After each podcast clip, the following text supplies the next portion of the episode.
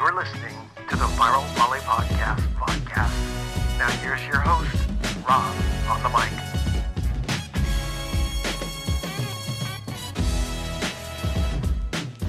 And she is a baller. She's picking up everything that's behind the block, under the block, under the net, around the net. That's Zoe Fleck. And, you know, it's exciting to have her on here because we spoke just about a month ago on our special Pac 12 edition of the Viral Volley podcast. And now we're going to the tracking the pack edition as the Pac 12 teams enter the NCAA tournament. So, Zoe, thanks for coming back on to the uh, College Volleyball Weekly and Viral Volley podcast. Yeah, well, thank you for having me. I'm happy to be here. Well, you know, I'm going to read this piece to you, and being that that I mean, I know from your responses, it's probably be tough for you to hear because it's team, team, team. But we got to recognize your individual efforts here.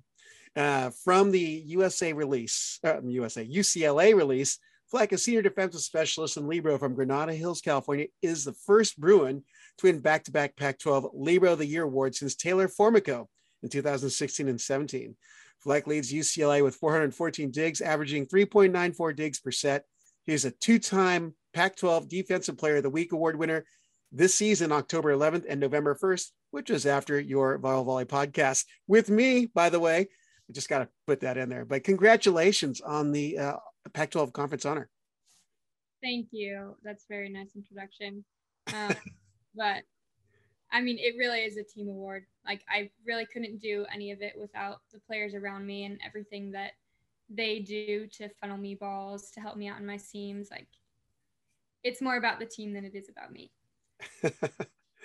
well, since our last chat a month ago, um, you know, the Pac-12 conference came down to the final match. I, I, hate bringing this up because it didn't end on that great of a note for the Bruins. It came down to an epic five-set brawl against crosstown rival USC.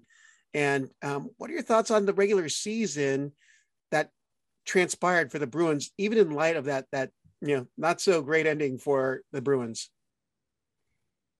Well, I mean, it was really nice to have a full season after kind of like a shortened spring season and it was amazing to play in front of fans. COVID didn't cause any cancellations. It it actually felt like a real season, which I think all of us were were missing after last year. And you know, the pack as a whole played some really really good volleyball this fall. There were some amazing matches, and we had a lot of fun. And I hope all the fans enjoyed it as much as we did. Oh, it's definitely an exciting time in tracking all the upsets, the five setters, all in the Pac 12. Um, that continue through the entire season. Um, but you know, at the last uh, regular season match against USC, I'm curious what Coach uh, Sealy told the team um, as you ended the regular season, and we're most likely looking at an NCAA berth. Well, he told us we're not done yet. Um, our teams had big goals for the entire season, and now we're in the postseason with a system of single elimination. So it's all about who stays more focused. And, you know, one of Sealy's favorite phrases is just chop wood and carry water. So that's what we're focused on right now. Just one foot in front of the other. Don't have to do anything special. Just keep going. You know, just in case that it kind of went out on my end on the audio, but what did Sealy say that that saying? Your first word kind of blanked out. Oh, he said just chop wood and carry water. Oh, I like it the outdoorsman in him, uh, trying to get you guys going and being brawlers in the wild, huh? yeah, just uh, just appreciating the moment, having gratitude for the place we're at, the people we're with, and just taking it one step at a time and enjoying the journey. Yep. Well, after receiving the news of the berth at the uh, selection show, um, you're kind of back-to-back Libero of the year, and we talked about it a little bit in the volleyballmag.com piece. But um, yeah, I was tracking the Pac-12 this year, particularly on assignment, and there are a lot of gifted Liberos. And for you to be recognizing, it, it's like knowing the other talent that was there, it, it easily could have gone to others, but you definitely had a great season. But uh, for you, knowing that you, you're competing with such great talent, what does that mean to you to get the award? Again. yeah, I mean it's it's very cool. It's always cool to be recognized and but again, as nice it is as it is to win something like that, it really goes to show how how well our team worked together this year. And I mean, one thing I do hope that comes out of awards like this is the attention it brings to passing. I think that's one area of the game in the United States that we don't really do a great job of putting the emphasis on, like in box scores. Mm-hmm. Um, and you know, other countries record passing as official statistics, and all the teams keep the stats, but they're just not shared. So it wouldn't be that hard to actually share the stats. And I think if we do that, it would help people understand the game better. It would give more recognition to players who do a really good job in serve receive, and it would make volleyball better overall in the US as younger generations also start to put that emphasis on passing. Mm-hmm. But on a defensive end, and, and we did chat about this a little bit before going on, and even on our previous episode, mean, you've been the subject of some pretty insane highlight reels on social media, and uh, they weren't serve receive. It was someone just grinding, gritting, and getting every ball. Um, talk about your attitude and mentality on the court when it comes to uh, defense. Well, for me, defense is a lot about knowing what's going to happen before it actually happens. I spend a lot of time during the week watching film on the teams that we're going to play and trying to understand a situation and what each person wants to do in that situation before I actually get into it. And so when I see it in the match, it's not the first time that I've seen it. Mm-hmm. So any of those highlight plays that you saw, probably a good amount of that was me knowing or having some idea that that was actually going to happen before it happened. So it's not just like reaction time or just mm-hmm. reading, it's also the work that went in in the week to actually know what that person wants to do in that specific situation.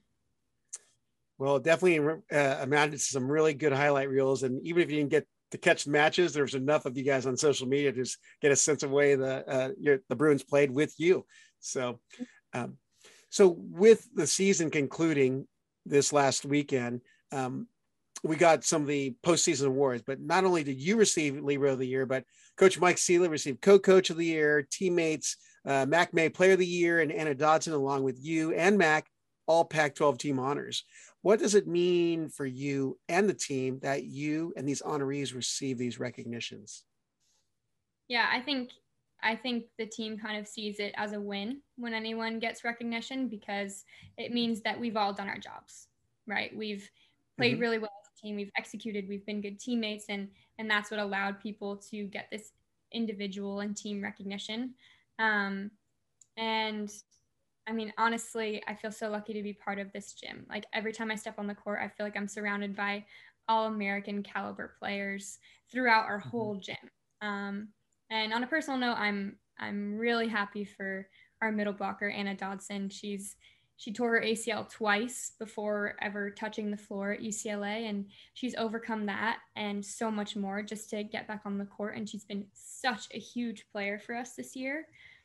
And, you know, I like to think that I'm a volleyball junkie and I spend all of my time watching, playing volleyball. But this past summer, I think Anna played more volleyball than the rest of the team combined.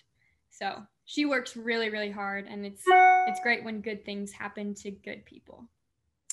That's good stuff for sure. I did not know that about Anna Dodson, but hey, congratulations to Anna, Mac, Mike, and you for, and I believe there's an honorable mention on there, but the name is slipping my mind. I, um, but I mean, yeah, Shelby and Alon both got honorable mention.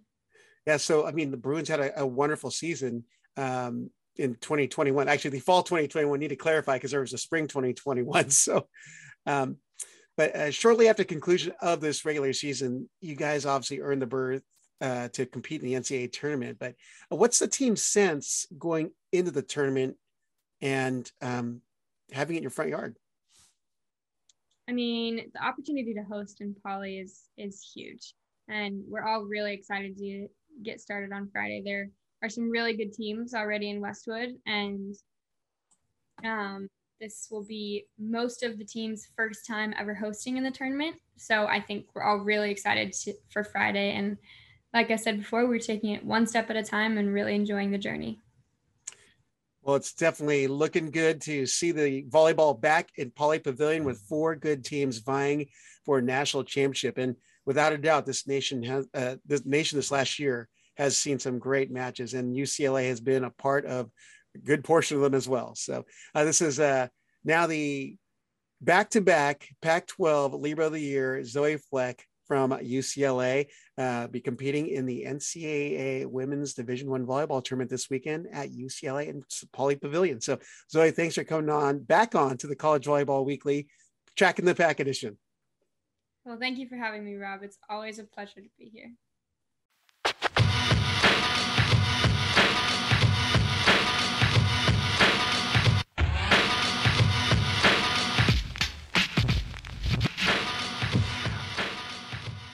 Zoe, you've had the opportunity to play alongside recently crowned Pac 12 Player of the Year, Mac May. Uh, what's it like to be in battle, training, and off the court with her? Oh, I mean, it's kind of crazy, huh? She's going to go down as one of the best his one of the best players in history at one of the most storied programs in our sport. I feel super lucky to just get to play in the gym with her every single day. She just it just does so much for a gym when you get to play against a player like that every day. I honestly feel sorry for people that face her in matches and see the the shots that she hits that maybe five other people in the country can hit because I remember the first time I saw those shots and thank God it wasn't in the middle of a match that I was trying to win. but she's she's as as talented a player as she is, she's incredible teammate, so much fun to be around and even though our time together at UCLA is coming to an end. I hope that our careers will cross paths again in the future. Now, being that you've basically been in the program for two years at UCLA after transferring in from um, UC Santa Barbara, what do you see as a difference from last year playing with her versus this year? Honestly, I think she's had a huge step up in leadership um, we had a few other seniors and juniors and experienced players on the roster last year. And this year we had quite a few new players as well. And I think she's also started a new grad program that's all about leadership. And so she's really just like stepped into that shining role of like navigating the relationships on the team and pulling us out of holes that we're in and really just grabbing hold of that leadership role and taking our team to the win. Now, what do you think of her surpassing that 2,000 kill milestone for her career? Oh, it's incredible and and so well deserved. You know, like she earned every single one of those, obviously, but like you look, you watch Mac play, and you can absolutely believe it. That girl's had 2,000 kills in her career. I actually, I actually have a story for you. There was a couple weeks ago, we changed our scouting report a little bit and had her rolling under and picking up tips. And she casually mentioned to our setter beforehand that, oh, if I end up over here, I might audible to a different a different set. And in the match, and nobody ever thinks that's gonna happen, right? And in the match, she ends up picking up a tip and then just stays on her feet, continues, and then hits a ball on the right side when she's actually playing outside. And mm-hmm. then she gets a kill from the right side. And I think probably only like four people in the in the stands knew what happened, but the rest of us were just there like how did she think that fast? You know, and so like that's just kind of the player that Mac is. She's so her volleyball IQ is so high. She's so much fun to be around, and yeah, she's an incredible player for all you uh, listeners and viewers, uh, it's she picks up the tip in area four and hits the ball in area two at the pit. Yeah.